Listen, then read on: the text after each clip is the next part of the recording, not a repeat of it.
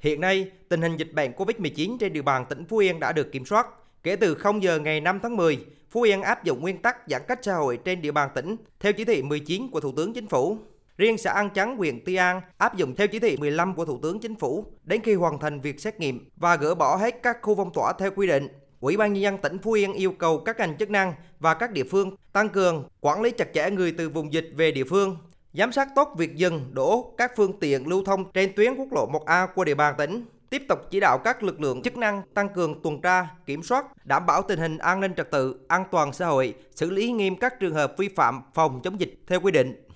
Cũng trong chiều qua 3 tháng 10, thành phố Tuy Hòa, tỉnh Phú Yên có văn bản cho phép mở lại một số hoạt động từ 0 giờ ngày 5 tháng 10. Thành phố này cho phép hoạt động thể dục, thể thao ngoài trời, không tập trung quá 30 người tại một khu vực trong cùng một thời điểm, giữ khoảng cách tối thiểu 1 mét khi tiếp xúc, bắt buộc phải đeo khẩu trang khi tham gia hoạt động. Người dân được tắm biển từ 4 giờ đến 7 giờ sáng, sau khi tắm xong phải rời đi ngay và không tập trung đông người tại một khu vực trên bãi biển, giữ khoảng cách tối thiểu 2 mét khi tiếp xúc. Ông Quỳnh Lữ Tăng, Bí thư Thành ủy Tuy Hòa, tỉnh Phú Yên cho biết, việc kiểm tra thì bây giờ nó sẽ khó khăn hơn. Mặc dù chưa có ờ, hướng dẫn triển khai thực hiện và chưa nới lỏng, nhưng mà người dân bắt đầu đã có tâm lý được nới lỏng, cho nên là cái việc vi phạm khá nhiều. Hôm qua ban chỉ đạo chống dịch của thành phố thì đã họp chỉ đạo các địa phương đều thành lập các cái tổ. Thành phố sẽ có cái tổ liên ngành triển khai đồng loạt. Trước mắt trong ngày hôm nay sẽ kiểm tra cái điều kiện của các cái đơn vị, tuyên truyền, hướng dẫn để người dân rõ về những cái quy định thực hiện.